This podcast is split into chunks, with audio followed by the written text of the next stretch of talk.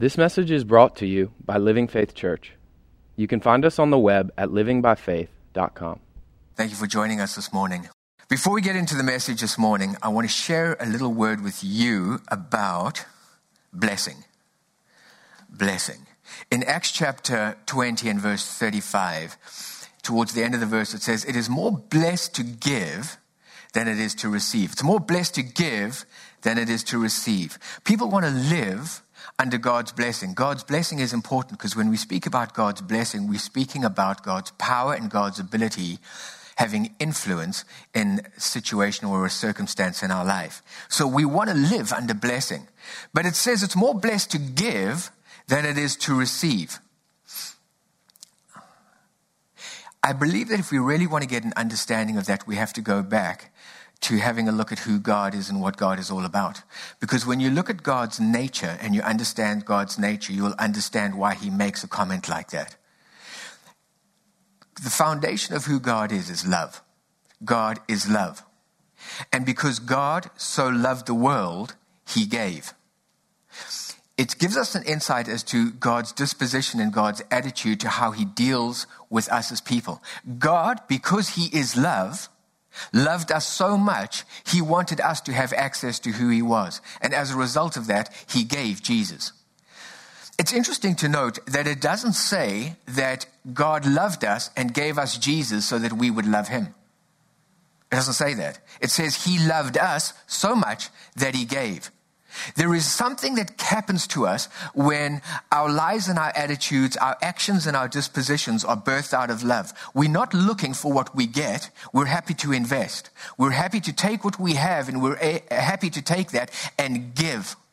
God's life is all about taking who He is and giving expression of that to who we are. And because of that, what ends up happening is He's looking for mankind to understand what His disposition is and to come into a place of harmony and agreement with Him. When we get to that place in our life where God, we recognize who God is and we get ourselves established, in his nature, which is love, it'll create a, place within our lives where we will begin to recognize the importance of giving. God puts into your life so that you can give. He gives you revelation so that you have something to impart to somebody else. He takes and reveals aspects of who he is and he puts it into your life so that you've got something that you can put into somebody else's life. Your words are important because you're giving.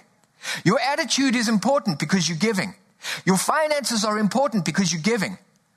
It's not that I'm giving to get, it's giving because I recognize that God so loves everybody around me. I'm positioned and that I'm enabled to be able to take what He's given to me and I can use that to impart to them. Giving is important because giving becomes an avenue through which we have influence. If God never gave Jesus, we wouldn't be able to recognize and walk into a relationship with who he is. Because he gave Jesus, he had influence in a situation that allowed us to have access to him. When you take of what God has blessed you with and you use that and you give that, what ends up happening is it is an avenue for influence into people's lives, influence into circumstances. What God blesses you with is important because God wants you to take that and God wants to you to use that to have influence in situations. Sometimes I think what ends up happening is we become quite narrow in our disposition towards things and we think, well, I'm a tither. Tithing is important, and I think tithing has significance, and, and, that's another whole subject. But I want you to know that tithing falls under giving. Giving is a much bigger component to simply tithing. There are a lot of people that have been blessed tremendously in many ways. Financially, people have been blessed in terms of their relationship with God. People are blessed with anointing. People, God has blessed people. And when we get to the place where we recognize that I have the ability to be able to take what I have and use it for his influence, it moves me to a place where God says, because you understand the principle of significance and influence, I'm going to continue to bless you because you're taking the resources I put into your life in whatever form and you're using it to influence people around you. I want you to grab a hold of that. It's important to also understand that don't give for the wrong reason. Don't give to get. God never gave to get. He, his motivation was, I gave because I loved. When you're grounded and you're established in love, you'll give with the right motivation. Father, I just want to thank you for every person that's out there today. I want to thank you, Father, for the design that you have for our life. When you blessed Adam and you said, Be fruitful and multiply, fill the earth, replenish it, and have dominion. Your blessing was to take everything that you had given him and to take that and make it a reality in his own life and in the world around about him. I want to thank you, Father, that when we understand the mandate that you've given us and the invitation to take what you've entrusted to us, and we move to a place where we use that to give into the world, I thank you, Father, that we become people who are sowing the seeds of love. We're sowing the seeds of love by the words of our mouth, by our, by our actions, by our finances, by our attitudes. All the time, we recognize, fathers, that we are people who are sowing the seeds of love. I want to thank you for every person that is entrenched in an attitude and a disposition as a giver. And I want to thank you that your blessing rests on them in all that they do. We thank you for it now in Jesus' name. Amen. Well, I'm excited about the message that I have for you this morning because I want to speak to you about something that I've titled, I'm Coming Out. I'm Coming Out. So if you want to open your Bibles to Jeremiah chapter 1, and I'm going to read verse from verse 11. And it says, Moreover, the word of the Lord came to me, saying, Jeremiah, what do you see? And I said, I see a branch of an almond tree. Then the Lord said to me, You have seen well, for I am ready to perform my word. So we had an interesting occurrence that took place in our family this week. My oldest son, Colton, turned 13. He's just migrated from childhood into the teen years. And I think every time one of your children hits a milestone like that, it gives you, what does for me anyway, it gives you a place where you start to sit back and you start to, to become a little bit more poignant about who they are and where they are in their development and your role and your contribution to who they are. The thing that's important is this. You recognize that what you've been through in childhood has been there, you've done that, you've fulfilled that, but you're leaving the season of your life and you're moving into a whole new season called your teen years. Your teen years are different to your childhood years. And your teen years are going to place some demands on you that you're going to have to be able to address and be able to handle in ways that you could never handle when you were a child. And when I was talking to him a little bit, there was a side to me that began to recognize the fact that I can't walk through life with you all the time. When you're a child, because you have such a love for your, your kids, what you want to do is you want to be with them. You want to protect them. You want to take care of them. You want to open up doors of opportunity for them. You want to know that you are there every time things happen to them. And although it's an ideal situation and, and, and it's very idealistic, there is a side to your heart that feels that. And yet there's an awareness of the fact that you could never do that. And so you sit and say, well, what can I do? What can I do to give you something, to impart something of benefit to you, so that as you navigate your way through the rest of your life, you will know, although I may not be there in person, I've imparted something to you that'll help you deal with the circumstances and the situations of life. And it became so apparent to me, and it was reaffirmed the role that we have as parents is to establish a child establish a child on a solid foundation. Because when circumstances and situations arrive, you know, as you, as you move through life, what I've began to realize is this. Life is not there and is not particularly interested in what you know about stuff. And life really is not all that concerned about how you feel about situations. But life is going to interrogate who you are. It's going to sit and place a demand on who you are, and it's going to ask something of you to sit and say, What do you have to step up to this challenge and this situation? And if I can take and I can uh, impart something as his father and get him established on a solid foundation, when life comes at him and when circumstances come at him, he may not have me there, but he will have something on the inside of him that sits and says, you know what? I have something that I can stay grounded on. I have something that I am secure on. And I have something that I can deal with the situation with. Thank you, daddy. Thank you, daddy. God loves us so much. We think of God as God. But Jesus came to introduce us to Father. The whole point of Father is He wants you to know, I love you so much and I'm so concerned and interested in who you are. I want you to know my love for you. And you, every time you deal with a circumstance and every time you deal with a challenge, every time something comes up and you're dealing with a reality that perhaps you're having a look at and you're wondering where is God, I need for you to know that I am there.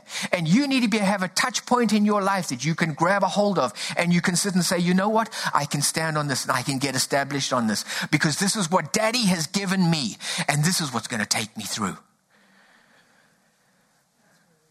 Your foundation is important.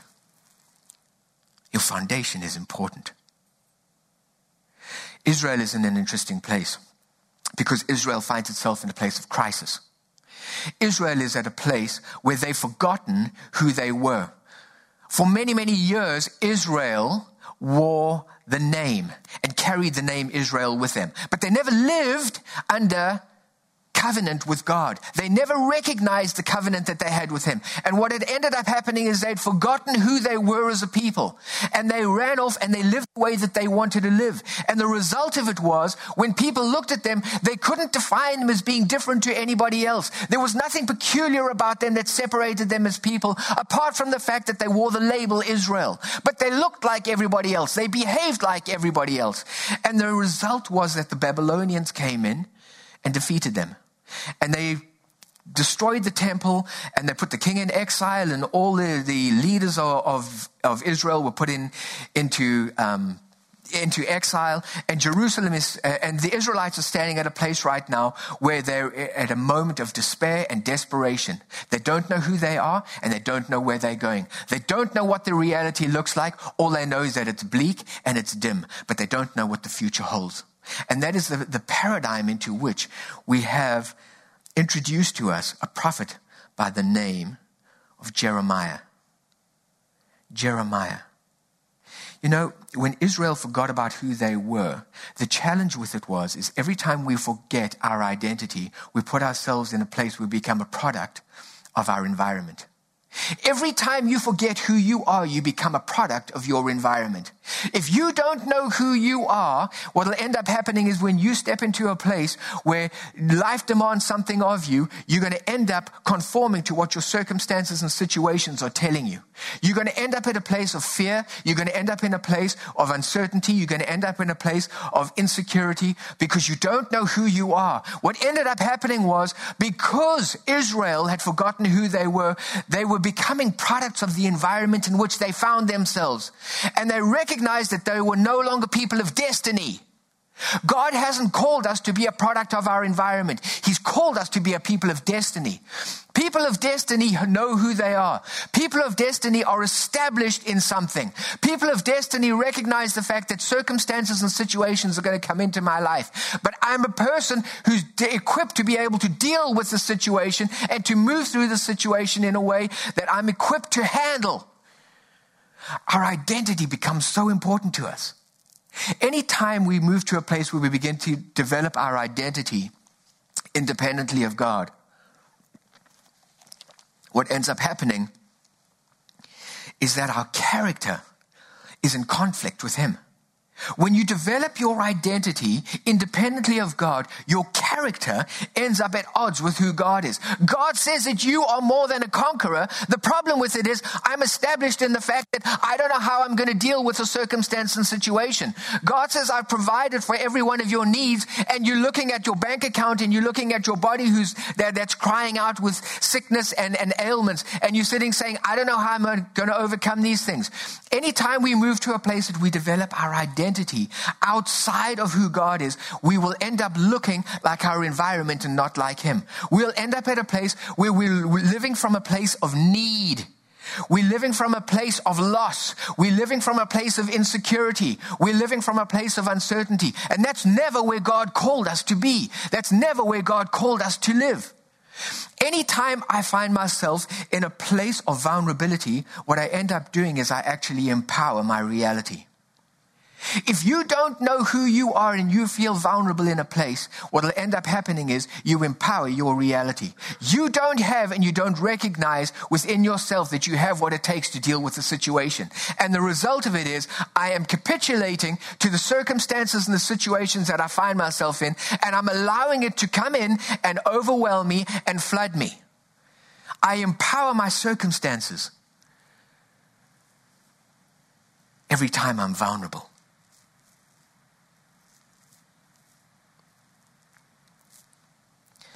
God comes and he meets with Jeremiah. And he says to Jeremiah something interesting. He says to Jeremiah, What do you see? Jeremiah was a prophet. Jeremiah was called of God to speak the things of God to the people of God. But what God is asking him is, What do you see? It's important to understand that, and what Jeremiah had to learn was this before you can speak, you must be able to see. Before you can speak, you have to be able to see. It's the same word that God is speaking to us. What God is saying to us is this before you act, can you see? Before you engage in a circumstance or a situation, you have to be at a place where you're able to see it the way that God sees it. In Luke chapter 4, Jesus says, The Spirit of the Lord is upon me before, because He has empowered me to do a whole bunch of stuff. And one of the things that He's empowered us to do is to bring sight to the blind. What is he talking about? He's sitting saying, people who have a disposition that is outside of who I am and they cannot see life and situations the way that I see them, I'm here to bring back sight to you. Before you move ahead in life, you've got to be able to see before you act. We have to be at a place where we allow who God is to come in and to inform who we are, to establish that identity on the inside of us so that when we live from that place, we see life and situations from who He is and we're able to recognize a way forward and we're able to see it that way. Jeremiah has a look and he says, I see the branch I see the branch of a tree. But he doesn't just see the branch of any tree. He says, actually, I don't even know if it was a, it's, does he call it a limb? No, branch. He calls it a branch of an almond tree. I see the branch of an almond tree. Why is that consequential? Because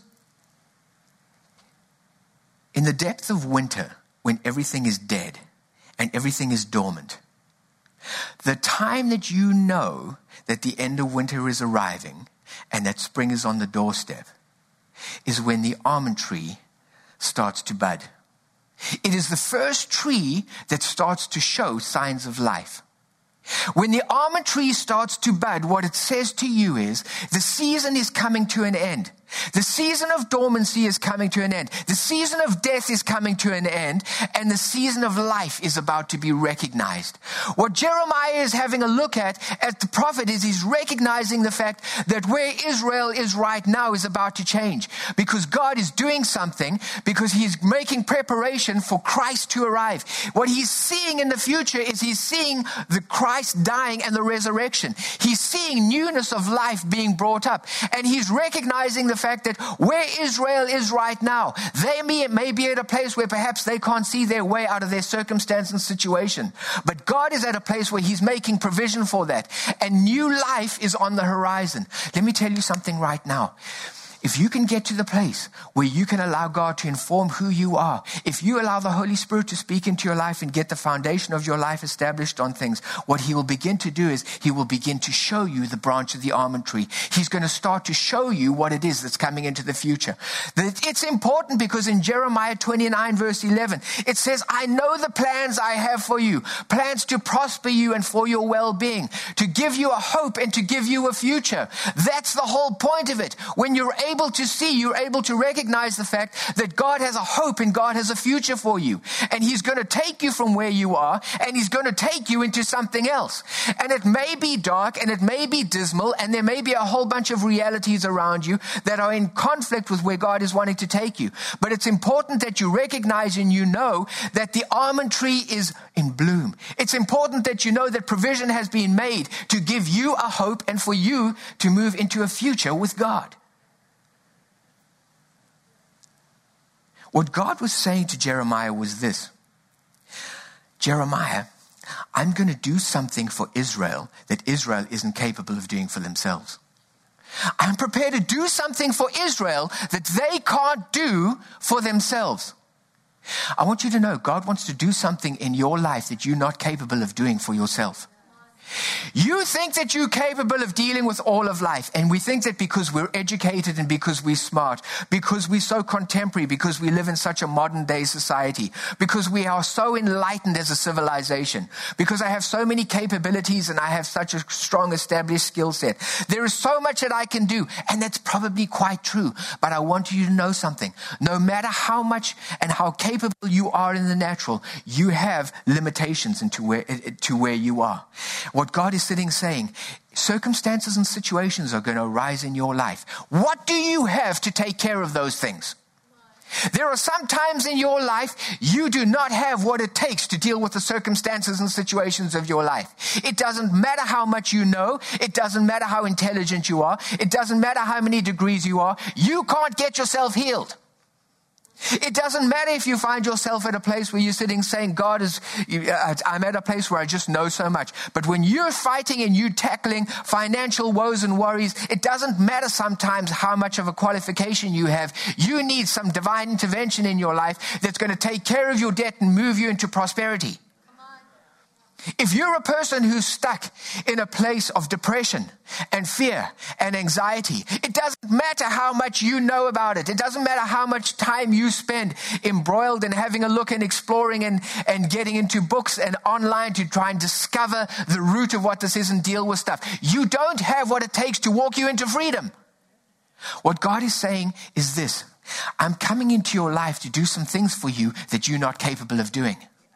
Every time you meet with God, what He's wanting to do is He's wanting to take a part of who He is and He's wanting to introduce that to you and He's wanting to say, I can get you established on something that you're not capable to do as an individual. When you want to sit and dream about what you can do, you're going to have limitations on it. But when you want to dream about what we can do, it's going to become a lot more expansive.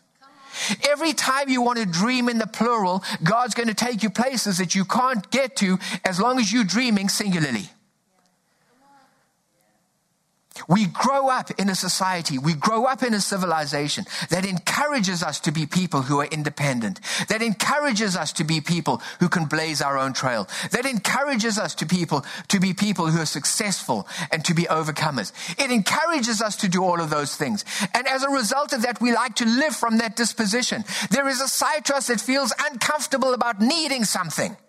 Surely I'm capable of doing this. Surely I'm able to take care of this. Surely I can move my life into the future the way that it should be. And every time things happen, all too often our first point of disposition is not, God, what do we do? It's how do I handle this? I'll take it as far as I can get to, but eventually I'm going to hit a wall. Eventually I hit the perimeter where, of the boundary of where I am, and I recognize I can't do any more in that situation. And then I look for God.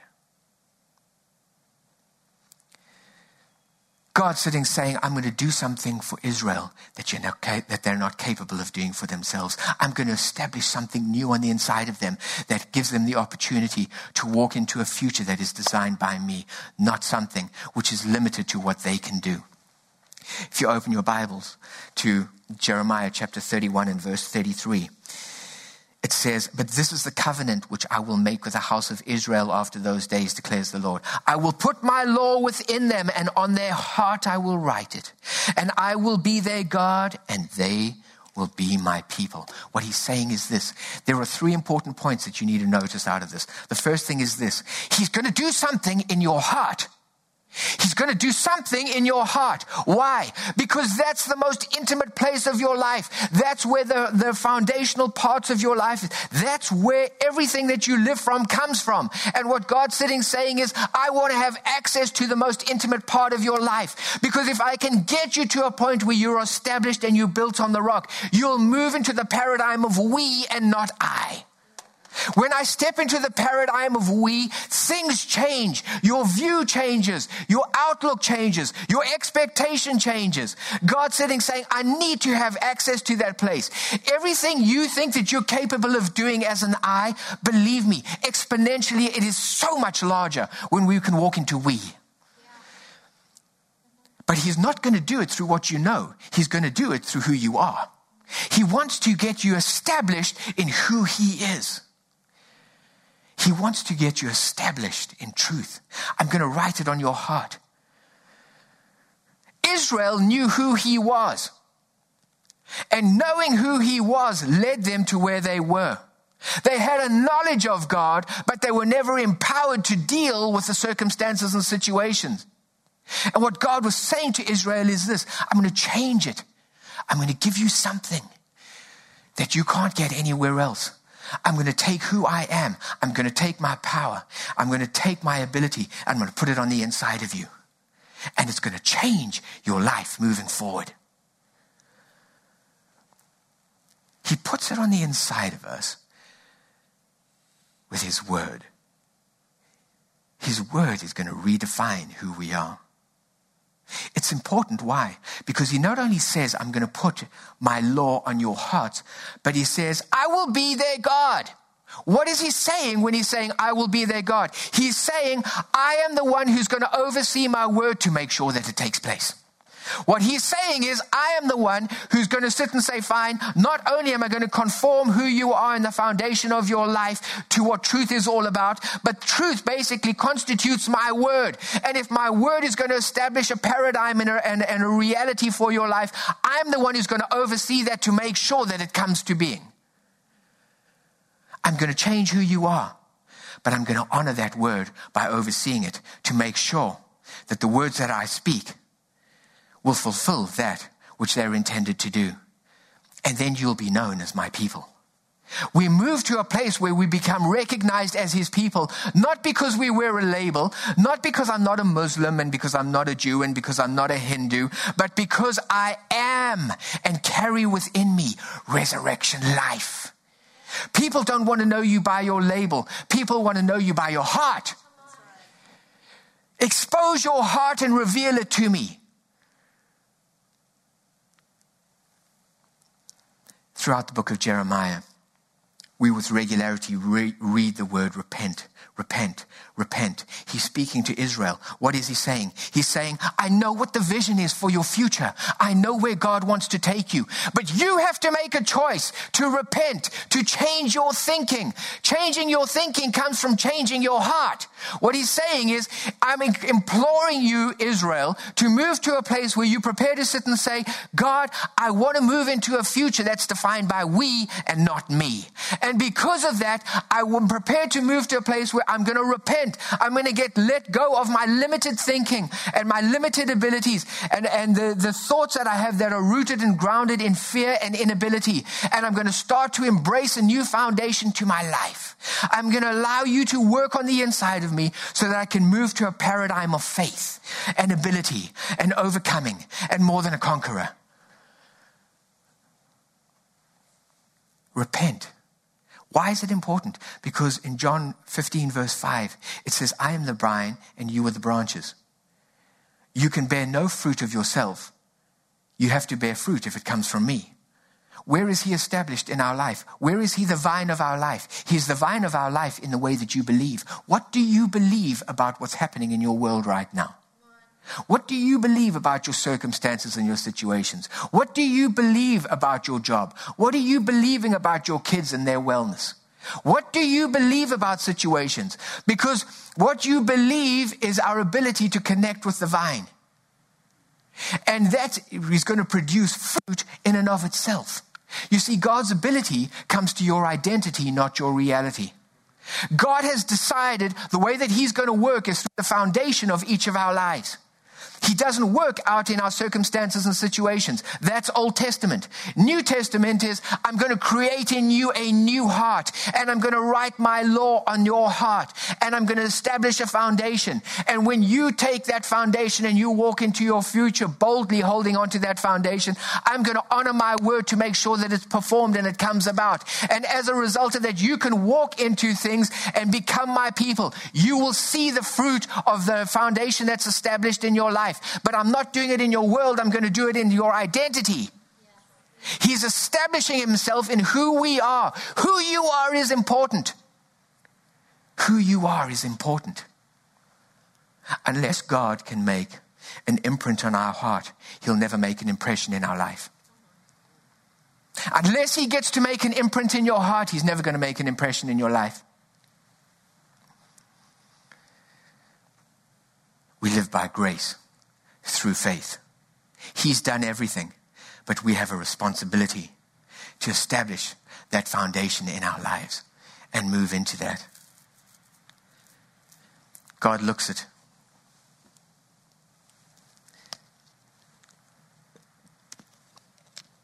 Jeremiah and he says to him, Jeremiah, you have seen well. You have seen well. What is he saying about Jeremiah that he had seen well? It was because Jeremiah was able to look beyond the reality where he found himself. He was able to look beyond the circumstances and the situations that were on his doorstep. And he was able to see into the future, and he was able to see resurrection life. And he recognized the fact that resurrection life would change everything. If you want to change things in your life, see well. When we see well, we see him for who he is. We see truth for what it is. And we allow life to get established and define who we are. And when we live from life, we produce the fruit of life. You can only produce the fruit of what defines your foundation. If life doesn't define it, we will never walk into and produce the fruit of life. Now, I want you to see something really important. If you open your Bibles to Colossians chapter 1 and verse 18, it says, speaking about Jesus now, and he is the head of the body, the church, who is the beginning, the firstborn from the dead and carries on from there. But I want you to see those words because there are a couple of points I want to make here. He is the head of the body, the church, who is the beginning, the firstborn from the dead. What I want you to see is this a couple of things. It talks about Jesus is the head of the church. Who's the church? If you are born again, you are part of the church. If you are part of the church, you are part of the body. He is the head, we are the body. We are connected. Head and body. But it says not only is he the head and we are the body, but it says that he was the firstborn from the dead. What it's talking about is this Jesus was the first person to walk into resurrection life. Jesus was the first person to be born again. What Jesus did was he went to hell and he conquered sin and death and he rose from the dead and he lives resurrection life. But it says he is the firstborn from the dead. I want you to get this picture. If you go and speak to any doctor, they will tell you that when your wife is giving birth, the most important thing is to make sure that the head is born. Because if the head is born, you are guaranteed that the body is coming out. Once the head is born, you are guaranteed that the body is coming out. Jesus was the firstborn from the dead. Jesus was the one who conquered sin and death. Jesus is the head of the church and Jesus has come out. What it's saying to you is this. Since the head is out, it's the guarantee that you, the body, are coming out. It doesn't matter what circumstance or situation you're sitting in right now. I can promise you, Jesus is your guarantee that you are coming out. Your situation may be dark and it may be grim, and you may be dealing with coronavirus all over the place. Jesus is your guarantee that you are coming out. You may be sitting there wondering, what about my job and what about the security and what about the business and what's going to happen? I want you to know something. The one who owns the cattle on the thousand hills, the one who's more than a conqueror, is your guarantee that you are coming out. You might be in any circumstance or situation today. I want you to know something. If you understand who He is, if you understand what resurrection power is all about, when you get your, yourself established in resurrection life, you can be guaranteed, Jesus is your guarantee that you are coming out. You don't have to live where you are. He guarantees you. The fact that the head is out means that the body's coming too. You are coming too. Romans chapter 10 and verse 17. Everybody knows this because we talk about this so often in this church. Faith comes by hearing the word of God. Let me give you a paraphrased version of that. Faith comes by hearing the finished work of the risen Christ. Faith comes by hearing the finished work of the risen Christ. The more you hear about resurrection life and what the risen Christ has accomplished for you, what will end up happening is it'll change the disposition and the foundation to your life. Faith comes by hearing the finished work of Christ. Romans chapter 4, starting from verse 19 onwards, tells us a story, and everybody knows this about Abram. And God came to Abram, and God says to Abram, You know what? I'm going to bring forth life from you. And Abram says, But let me tell you a few facts. And what does he begin to do? He begins to tell him about the fact that, you know what? God, I'm embracing what it is that you have for me. I'm holding on to that. And I'm going to move forward with that. But I want you to know something. The reality that they were in was that both Abram and Sarah, Sarah had limitations. Both of them were at places where the circumstances and the situations of their life were against everything that God had said.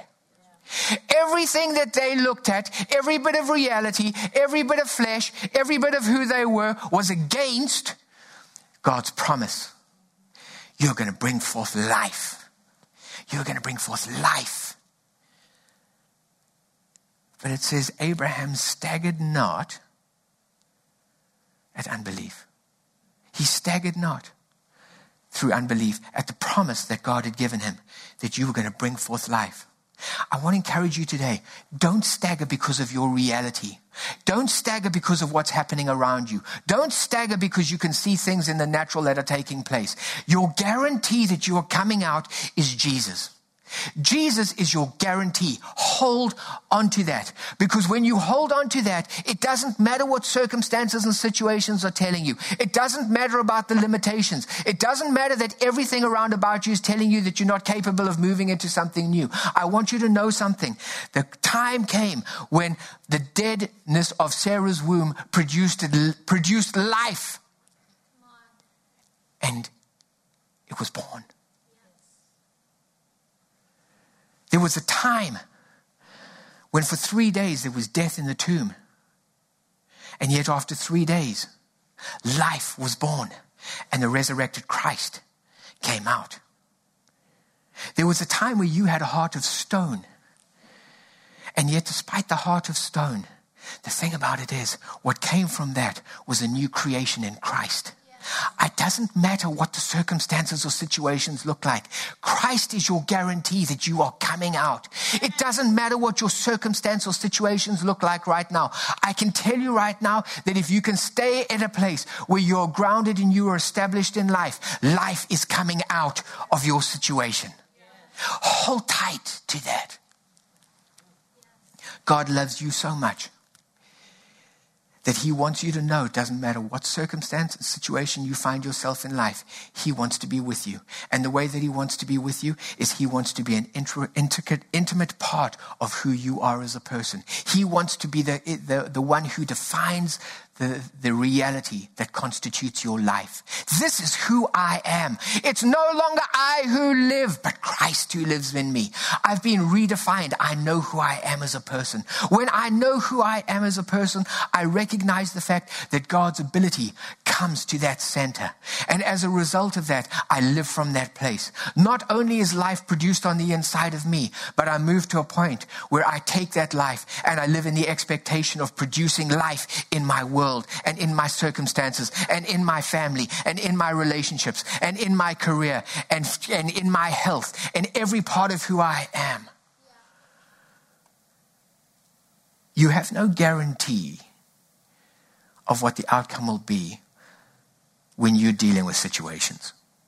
You hope for the best, but you don't have any guarantee. Christ is your guarantee that if you will take life that He's put on the inside of you and you will live by that life, He is your guarantee that you are coming out and you will come out on the other side. Father, I just want to thank you for every person that's watching today. I want to thank you that you've created opportunity for us not to live in the limitations of our reality and what we see. But your intention is to take your life and put it on the inside of us so that as we grab a hold of that and as we live from that, as we move forward in that, I want to thank you that you manifest that life in every aspect of our circumstance and situations. I want to thank you, Jesus, for the price that you paid. I want to thank you that you are more than a conqueror, that you are an overcomer that you conquered sin and death and that you rose from the dead. And as the firstborn from the dead, you're the guarantee that each of us can come out of the experiences that we find ourselves in.